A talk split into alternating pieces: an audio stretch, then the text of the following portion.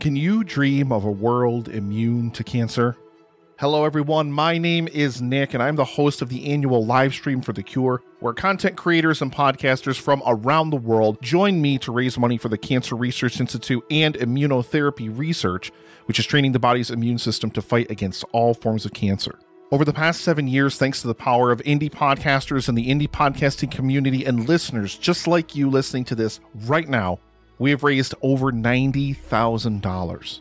And as I record this now, the eighth annual live stream for The Cure is barreling down upon us really, really quickly in just about two weeks. So join us, please, from May 29th through June 1st for 48 hours of amazing content from people all over the world and help us fight for a world immune to cancer.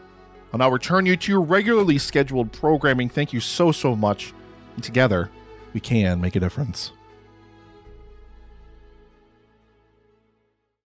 Luckily for me, I have blue eyes. In a world overflowing with movies, we need a hero. Someone to separate the bad from the good.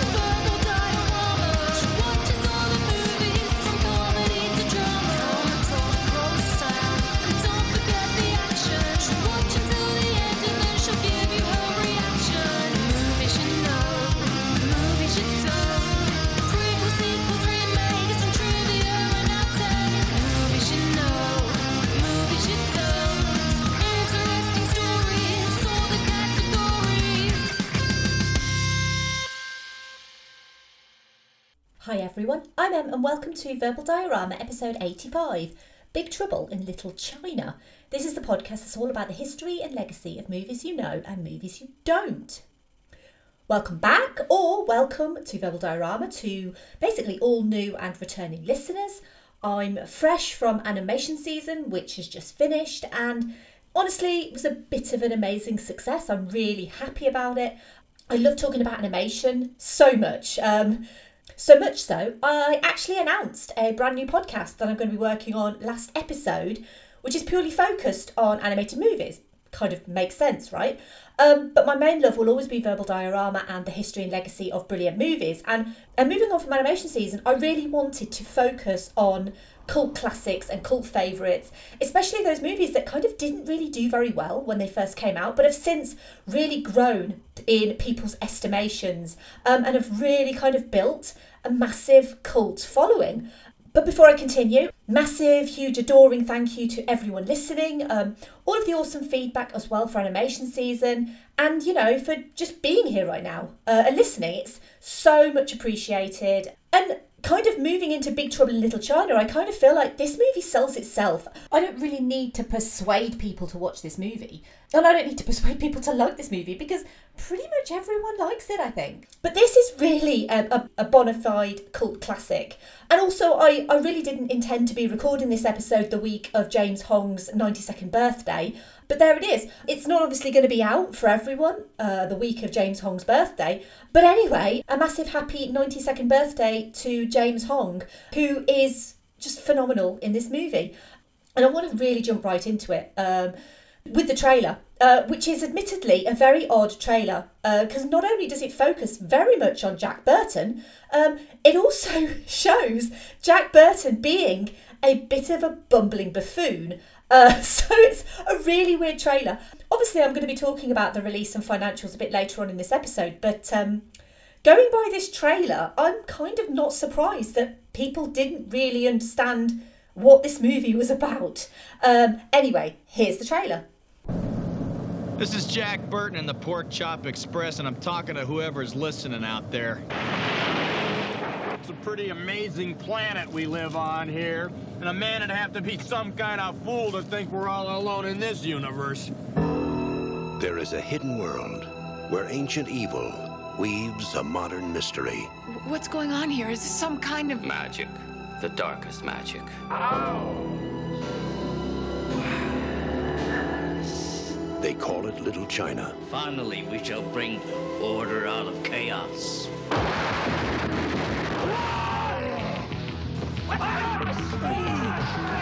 It's where Big Trouble was waiting for Jack Burton.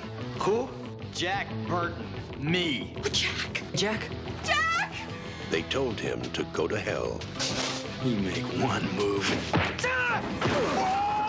and that's just where he's going. Somebody, I don't care who, tell me what is going on.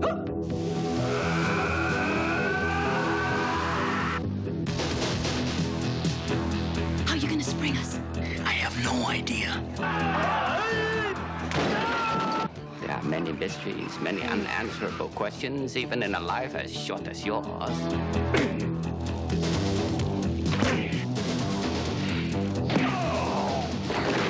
My destiny rests in your capable hands. Hey, I'll do my best. Oh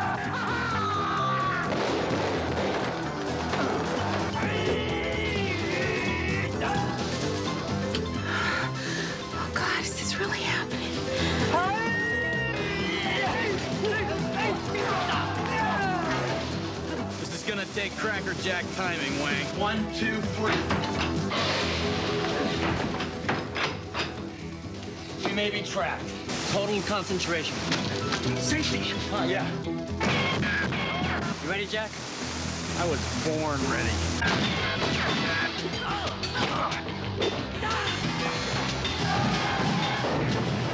Way to go, Jack. Jack Burton's coming to rescue your summer. Hey, what more can a guy ask for? 20th Century Fox presents Kurt Russell in John Carpenter's Big Trouble in Little China. It's all in the reflexes.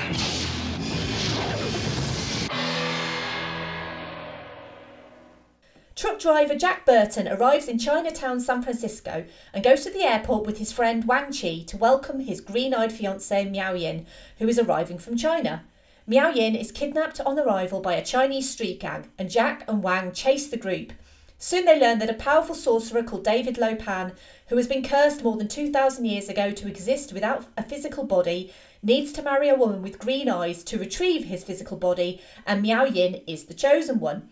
Jack and Wang team up with lawyer Gracie Law, bus driver and sorcerer apprentice Egg Shen, and their friends and embark on a great adventure in the underground of Chinatown, where they face a world of magicians and magic, monsters and martial arts. Let's go through the cast of this movie. We have Kurt Russell as Jack Burton, Kim Cattrall as Gracie Law, Dennis Dun as Wang Chi, James Hong as David Lo Pan, Victor Wong as Egg Shen, Kate Burton as Margo Litzenberger, Donald Li as Eddie Lee, Carter Wong as Thunder, Peter Kwong as Rain, James Pax as Lightning, Suzee Pai as Miao Yin, and Chao Li Chi as Uncle Chu. It was written by Gary Goldman and David Z. Weinstein and adapted by W.D. Richter, and we're going to come back to that adapted by credit in a little bit. And obviously, as you know, it was directed by John Carpenter. And this is not the first John Carpenter Kurt Russell collaboration on this podcast. I covered 1982's The Thing back in episode 48. And obviously, these aren't the only John Carpenter Kurt Russell collaborations that exist. They first started working together on Elvis, a 1979 TV movie based on the life of Elvis Presley, before joining forces again in 1981 for Escape from New York, and again in 1982 for The Thing, as well as this movie in 1986, and then returning to Snake Plissken in 1996's Escape from LA. And like I said, it's between The Thing and Escape from LA that they made Big Trouble in Little China, which, despite its supernatural horror fantasy elements, is definitely more family friendly than the other movies that they've done together. Big Trouble in Little China was originally written by first time screenwriters Gary Goldman and David Z. Weinstein, no relation to anyone in the Weinstein Company. The original script was a western with the character of Jack Burton as a cowboy with a background in Chinese mysticism a genre mix of the Wild West and the fantastical East. The script, as it was, was sent to Taft Entertainment Pictures in the summer of 1982 and was picked up by executive producers Paul Monash and Keith Barish. They liked the concept, but basically instructed the pair to do rewrites. Goldman and Weinstein rewrote it, but kept the period 1900s San Francisco setting and sent it back to Taft. But a period setting wasn't going to work for the production company. Goldman basically point blank refused to alter the period or setting. He argued it was never supposed to be a contemporary piece. Due to the disagreement, the studio removed the two writers from the project and looked to get a more established name in to adapt the script. That person was W.D. Richter. His sensibility, his imagination, and his professionalism were key in the decision to hire him. He was a veteran script doctor who had worked on Invasion of the Body Snatchers.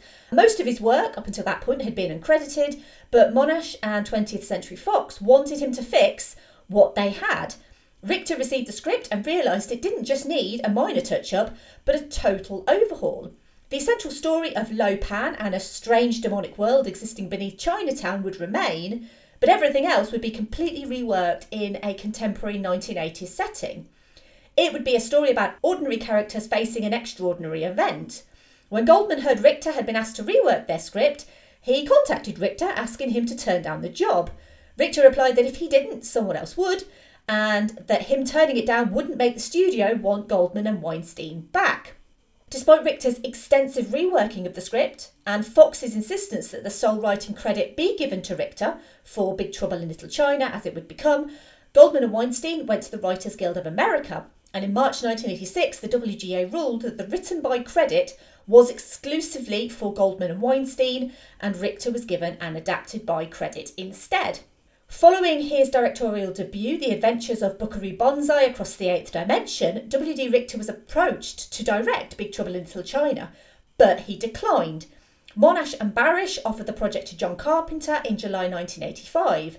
Having originally read the Goldman Weinstein script but finding it outrageously unreadable, he was fascinated by the adapted take on the material and sought a big star to lead the movie, as its main competition would be the Eddie Murphy movie The Golden Child, which had similar themes and also starred James Hong. Carpenter had been asked by Paramount to direct The Golden Child, but he passed on it, and so the pressure was on to get Big Trouble in Little China out before a massive Eddie Murphy starring vehicle. And let's not forget, in the mid 80s, Eddie Murphy was one of the most bankable stars in Hollywood. Clint Eastwood and Jack Nicholson were considered for the lead role, but both were too busy. Kurt Russell, who wasn't a big star at the time, but kind of considered more of an up and comer, was approached but initially wasn't interested. After discussions with Carpenter, he realised that Jack Burton wasn't the kind of average white bread everyman hero, but actually the sidekick, the guy who believes he's Indiana Jones, but actually has no idea what's going on around him. The character who does know what's going on is Wang Chi, the hero of this story. And while Jackie Chan was considered, after a couple of box office disasters, he decided to work in Hong Kong instead. Dennis Dun had starred in Year of the Dragon in 1985, and Carpenter really liked his work. Dun was offered the role of Wang Chi only a few days before principal photography started. Kim Cattrall, uh, who was mostly known for slightly more risque roles in Porky's and Police Academy, was also not the first choice for Gracie Law. You know, let's not forget, she's a character called Law who's also a lawyer, just to make it perfectly clear that she works in law. But, you know, as far as Gracie Law's concerned, at least she does more than scream all the time. I'm looking at you, Willie Scott. Cattrall also has brown eyes, as does Suzee Pai, who plays Miao Yin, so both had to wear green contacts. Due to the expedited schedule of this movie, as I mentioned, they really wanted to get it out and beat The Golden Child. Carpenter was only given 10 weeks of pre production and one week of rehearsals for choreography. Production started on October 1985, purely so it could open in July 1986 and beat The Golden Child by five months. The Golden Child was due out at Christmas 1986. Big Trouble in China was mostly shot on set at Fox Studios. It was also shot on location in Chinatown, as well as recreations of Chinatown for martial arts sequences. Choreographer James Lew worked on each move, everything was meticulously planned in advance, and with the assistance of things like trampolines, wires, upside down sets, and filming in reverse. If you are a regular listener to Verbal Diorama, you will know how much I love practical special effects. And this movie is full of amazing practical special effects. One of the things I love so much about practical effects is that they don't age in a sense that because they feel so tangible, and they don't age that CG special effects does because with CG the technology comes on so much, whereas a puppet is always going to look like a puppet, but it's always going to feel a bit more real. Um, and the special effects for Big Trouble in Little China were done by Boss Film Studios. They were led by visual effects master Richard Edlund who was also working on the effects for Ghostbusters at the same time. The effects budget, and I'm going to talk about budgets later, but you will not believe how cheap this movie is because it doesn't look cheap. The effects budget was just under $2 million, and the effects had to actually be scaled down from what they'd originally envisaged. John Carpenter wasn't entirely satisfied with the final product, but still, I mean, these effects look incredible. Um, the most complicated of which was Lopan's spying floating eyeball creature, which is also called the Guardian. That took several puppeteers to control its facial expressions. I'm going to come back to that in a little bit, as well as the huge furry Yeren or Chinese wildman. They're similar to a Sasquatch. The Yeren was designed by George Jensen to look like a cross between a wolf and a vampire. It was sculpted and built by Kevin Brennan and Teresa Burkett. It contained an undersuit of spandex with large ventilated mesh net areas so the actor inside didn't get too hot. Uh, muscle padding was strategically elasticated so it would look and move like normal muscle. The hair on the Yeren was individually woven into it by a guy called Jack Brecker, and the head contained a mechanism by David Matheny and cabling by Maki Oyeda. And this mechanism and cabling controlled its eyes, its ears, its eyelids, brows, tongue, and cheeks. And it's a phenomenal looking beast. Uh, still looks incredibly scary. The Blink and You'll Miss It sewer monster uh, was inspired by anglerfish and it was designed to be run on a track with an actor inside and controlled, so it basically didn't come out and hit and injure the actors beneath it. Originally, it had been planned for the sewer monster to be featured more prominently in the film, but due to its size, its manoeuvrability, and as I mentioned, budgetary issues, it meant its on screen presence was trimmed down to a mere cameo, which is a bit sad, really, because it looks like, from what I found out, that they actually put quite a lot into the design of the sewer monster. The one monster that is featured more prominently than anything else, apart from maybe the Yeren, um, is the Guardian, or this kind of flying eye, which is the spy for Lo Pan. So this was designed by Jensen and Joji Gittani and sculpted by James Cagle. It was supposed to have 30 working eyes, um, but then obviously the question becomes how can we control 30 eyes as well as a facial structure without kind of sacrificing one for the other? So what they did was they mounted a blue screen. They mounted the Guardian puppet on a rod, which went through a hole in the screen, which meant that they could then operate it from behind. And obviously, having it on a rod made it appear to be floating. So two of these puppets were constructed for front and back shots. Uh, it took 24 puppeteers to work everything and the puppets themselves were about the size of a small dog. And it even had bladders that kind of inflated and deflated to look like it was breathing. The amount of attention to detail in this movie, especially when the special effects only cost $2 million, is incredible to me. It's one of the many incredible things about this movie. But when you hear about movies that have these massive special effects budgets, you know, the special effects maybe don't look all that good. And then you compare it to something like this where it just looks so great. I want to talk a little bit about David Lo Pan and James Hong because obviously James Hong had to wear an incredible amount of makeup when he's kind of in the old, decrepit David Lo Pan character because obviously they wanted to make him look 2,000 years old. Um, at the time, obviously, he was not 2,000 years old. He was in his 50s. And to do this, it required 10 overlap facial prostheses, a shoulder hump, and thin hand punched hair. So the hair was basically hand punched into this kind of scalp. When he transitions into the sorcerer Lopan, they used a moulded dummy Lopan head with a 1000 watt bulb inside. Uh, they had to shoot the scene quickly as the heat off the bulb would start to burn and melt the head. And again, it's a really simple tactic to get this shot, but so effective. Apart from the special effects, which I mean I adore completely, there are many things that set Big Trouble in Little China apart from other action movies or fantasy movies or even martial arts movies. And that is that this is a big Hollywood picture directed by a known director. Uh, obviously, John Carpenter was a reasonably big name in Hollywood, and led by, okay, he wasn't a big action star at the time, but he was a star in Kurt Russell. But the fact that this movie actually contains a majority Asian cast, and it was a majority Asian cast that weren't relegated to essentially support the white actor. There is no white saviour in this movie, and gone are kind of the cliche Chinese tropes because John Carpenter actually wanted to make a movie that respected its Chinese heritage as well as kind of delving into things like black magic and mysticism and myths and the laws and legends of China. Uh, the concept of hell depicted in Big Trouble in Little China is inspired by Diyu and Buddhism. Diyu is an underground maze where souls are punished for the sins they commit in life. The exact number of levels in this maze differ depend on who you consult, but it is said to be as many as 18. Eddie Lee confirms this to Jack when he says Chinese have many hells.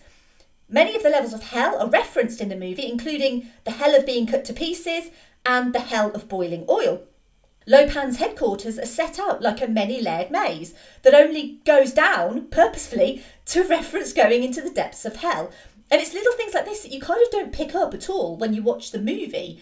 And then you kind of go online and you start researching the movie and you think, wow, you know, they actually did put a hell of a lot of thought into this movie. It's just supremely entertaining, but it also is quite layered, so to speak, and complex. I've always said that The Mummy, to me, is a perfect genre mix. Um, but I kind of feel like Big Trouble in Little China is also a perfect genre mix. It's just a different mix of genres because Big Trouble in Little China is this mix of action, adventure, martial arts, horror, comedy, and mysticism. I don't include romance because I don't think it is a romance. The characters of Jack and Gracie are kind of brought together by circumstance, but their relationship isn't the most important relationship of the movie. We already know that Miao Yin and Wang are engaged. Um, I mean, to be fair to Jack, the only thing that he loves really is the Pork Chop Express.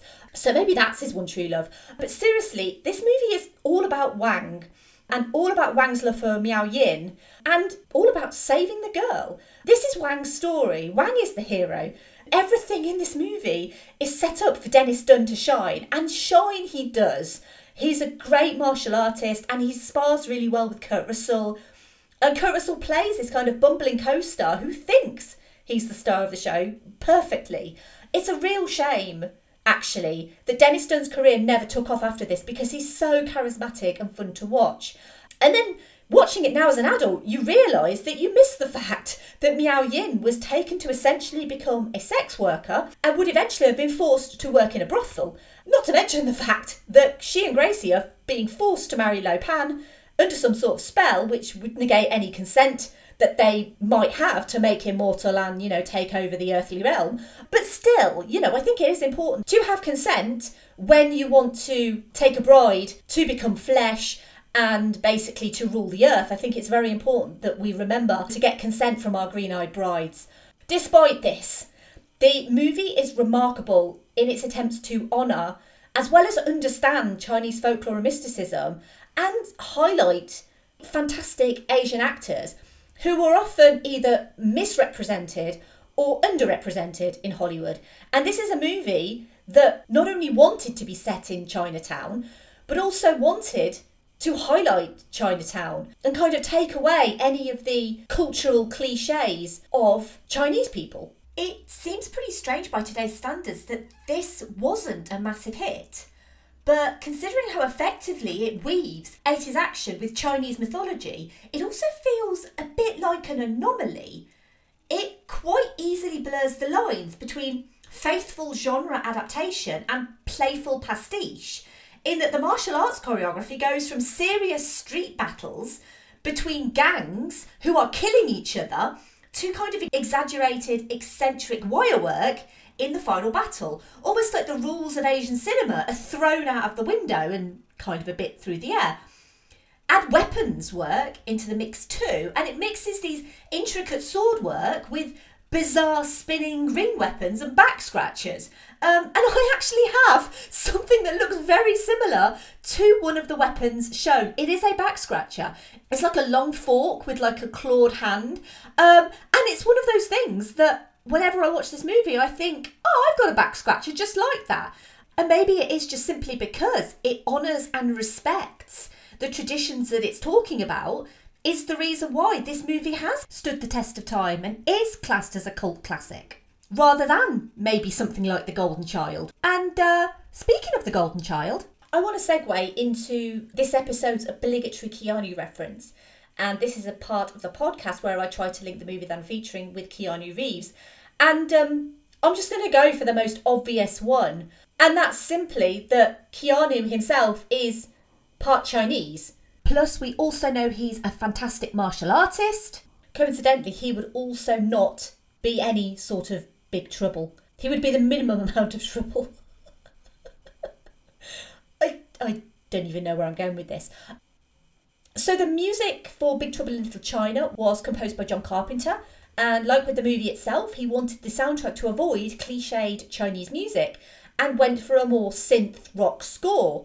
And the music for Big Trouble in Little China feels quite unique in that respect. I can't think of any other movie that sounds quite like Big Trouble in Little China does. And now, when you look back at a movie like this, you kind of think, well, this should have been actually quite a big success. And then you kind of realise, well, actually, no, it wasn't. And even Kurt Russell believed that this movie would be huge. And then the marketing and promotion that he expected to do for it just kind of never materialised.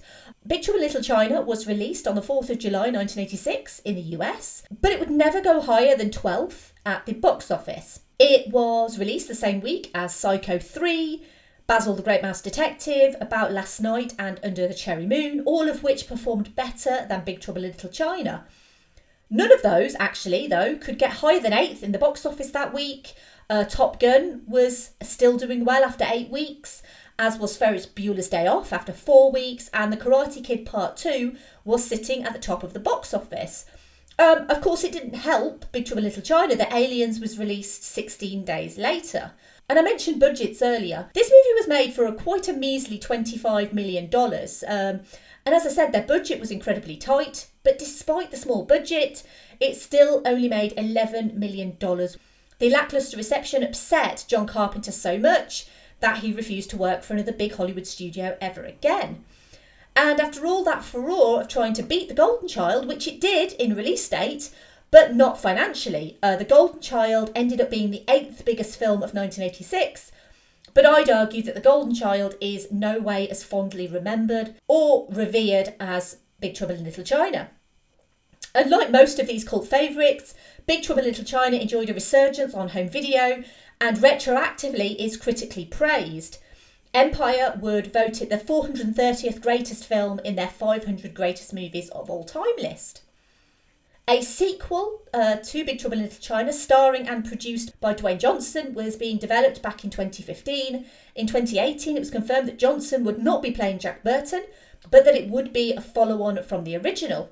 Big Trouble in Little China, while not having a massive influence at the time of its release, is said to have influenced the game Mortal Kombat, with the character of Raiden looking similar to the god Lightning. David Lo Pan has also been credited as the original inspiration for the character Shang Tsung. And Taika Waititi credits Big Trouble in Little China for inspiring his take on Thor Ragnarok. He used the movie to present his thoughts on the third Thor movie to Marvel, and clearly they were impressed because not only did he get the job and direct Thor Ragnarok, he completely smashed it. Um, there's also been a spin off video game for Big Trouble in Little China, multiple comic books, Funko Pops, and board and card games. And culturally, Big Trouble in Little China still resonates now. Uh, people still love this movie. And I must admit, one of the things that I love the most is something that I found only very recently. I was trawling through the internet as one does, and um, I found a parody of Gangnam Style called Lo Pan Style. Um, I pop a link to it in the show notes. It has a wonderful little cameo from James Hong. He's actually credited in it as Lo Pan. It's so brilliant. Uh, it's just, it's one of the funniest things I've seen on the internet in a long time. So check out that link in the show notes. It will make you laugh. Now, one of the things that I like to do is I like to ask for social media thoughts, and I always start with the patrons. So we're going to dive straight in with the patron thoughts. And these patrons are both from the same podcast. So we'll start with Andy from Geek Salad, who says, An unpopular opinion, but I've always been a bit underwhelmed by Big Trouble in Little China, as if they saw what made Snake Plissken cool and sanitized it to a more marketable, wider audience. While it does have some very fun moments, I'd take the thing any day. I mean, which is fair, I guess. I mean, the, the thing is a good movie. But yeah, I mean, this is a bit more for a marketable wide audience. And we also have Mike from Geek Salad as well, who says A brilliant kung fu fantasy action comedy. Carpenter manages to flip the action hero trope on its head by having the hero, Jack, do all the sidekick stuff while the sidekick, Wang, does the hero actions. One of my all time favourites. So, I mean, this is really double representation for Geek Salad. So, a double endorsement for the excellence that is Geek Salad. Make sure that you find and subscribe to the 12 year running podcast, which is Geek Salad, for all of your pop culture needs and desires. They've just actually released episodes on the music of 1991, which is a very good year for music, and they're also pretty regular on YouTube as well. And I highly recommend their YouTube retro reviews, which normally features a lot of uh, podcast pals of mine, including the likes of Nick from Black Girls Do Stuff Too, and Tom from Movies After Work. So, yeah, make sure you check out Geek Salad and especially their retro reviews. Moving over to Twitter, we start with at oral underscore MFC, who says, Possibly my favourite movie ever, with such iconic characters. Jack is a delightful himbo, foolish and cocky but well meaning, and makes a great sidekick to Wang Chi. But Lo Pan always steals the movie, whether seven feet tall or a cackling madman on wheels. Shout out to the storms too. At BLC Agnew said, Big Trouble in Little China is a secret weapon in John Carpenter's canon, a film that juggles action, comedy, self aware satire, gruesome monsters, and affectionate pastiche so skillfully that even potentially ponderous exposition is made part of the gag. Carpenter and Russell bring out the best in each other for a third time in a row and craft an irreverent spoof of its contemporary action films that's also a nimble martial arts comedy showcase in its own right. It's all in the reflexes. At OSW Podcast 1 said, You either love it or hate it. It has some classic bits for sure. At Dan2DI2 said, Well, you see, I'm not saying that I've been everywhere and I've done everything, but I do know it's a pretty awesome movie. At Redeem Bad Movies said, As Jack Burton likes to say, this movie was awesome. No comments over on Instagram, uh, but we do have a comment from Facebook. So this comment is from Eric, and Eric says, I was disappointed the first time I saw it because it felt like its pace moved so fast there wasn't time to get to know the characters or explore the awesome world building. After seeing it a second time though, I enjoyed it a lot more. It's funny, goofy, exciting, a bit creepy, and I love the concept and homage to classic martial arts films. Kurt Russell is hilarious as Jack Burton, the hero, who is actually a sidekick, and James Hong is a national treasure. Part of me is curious to read the original script, which set it in the Old West as well. Overall, a fun, goofy, adventurous good time that's a solid cult classic. And as always, a massive thank you to everyone who took the time to give a comment on social media or Patreon for Big Trouble in Little China. Big Trouble in Little China is so great. It's kind of hard to believe it did so badly on original release. It's got an amazing cast, it's an endlessly quotable script, it's funny, the special effects are brilliant and they still hold up. The martial arts is choreographed perfectly. Um, the opening scene in the lawyer's office feels tacked on because it is. Um, it was actually shot after the fact to explain more about Jack Burton. But to be honest, we don't need to know Jack Burton is a hero because he's not. He's not the hero of this movie. Wang Chi is always the hero of this story. He's charismatic, competent, and charming. The fact the studio took a risk on having Russell play the bumbling sidekick should have paid off. It really should have. I mean, maybe the check is still in the mail. We don't know. Um, but this movie is the perfect little blend of genres. It's a beautifully creepy villain in Lo Pan. It's well paced, and it's still over 30 years later a really, really good looking movie. And like I say, they made this for $25 million. It's astonishing. It's just unapologetic fun. And I guess everybody relax. Big Trouble in Little China is here. Thank you for listening. As always, I would love to hear your thoughts on Big Trouble in Little China.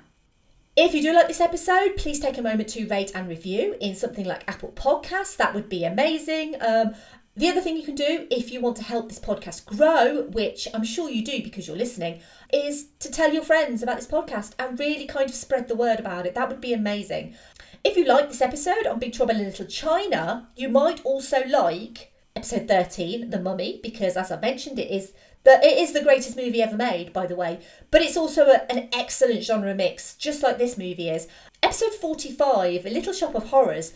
Um, and I mean, I kind of feel like Little Shop of Horrors, the only real thing it's got in common is the fact that it's got the word little in the title. But it is a really great mix of fantastic puppet work, you know, a tiny wincy little bit of horror, which I think Big Trouble in Little China, you know, the horror is quite scary, kind of reminds me a little bit of Little Shop of Horrors in a way. I'm always going to recommend Little Shop of Horrors because it's brilliant. Episode 48, The Thing, obviously, it's another John Carpenter and Kurt Russell collaboration. It's one of the greatest horror movies ever made. I love it. I did a podcast on it. I'm not a fan of horror, I'm really not, but I really love The Thing. Episode 66, Tales from the Crypt Demon Knight, because this movie kind of gives off strong Demon Knight flavour. Demon Knight is very tongue in cheek, a lot like Big Trouble in Little China, but it's a lot more underappreciated. So, definitely, if you love this movie, I think you will love Demon Knight. And episode 74, Gremlins, uh, just because it's more creatures and more mild horror, because everyone loves a bit of mild horror. Obviously, give me feedback. Let me know if you liked the episodes that I recommend. No one does, but maybe someday someone will. The next episode, um, obviously going to be looking at another cult favourite and another cult favourite from the 80s as well. It's all about a prince who wants to save his beautiful lady. It's also got mythical beasts and fantasy characters, and it was also a bit of a flop. But it's a movie that I love. Like I've loved it ever since I was a child, and I've wanted to cover it for so long. And finally, I can say that Krull is coming to Verbal Diorama, and I can't wait to talk about Krull. I can't wait to rewatch Krull because it's been a long time, and it's one of those movies that I've got on DVD, and I haven't watched it for ages. So I'm very excited to watch Krull, and I'm very excited to cover it for the next episode. You can follow me on Twitter, Facebook, Instagram, and Letterboxd at Verbal Diorama. If you wish to become a patron, you can sign up at patreon.com slash verbal diorama. Uh, the tiers start at $2 a month and you get some cool perks, including early episodes. I always say you're under no obligation to do it, but if you want to, that would be awesome. Uh, a massive thank you to the patrons of this podcast for all their support.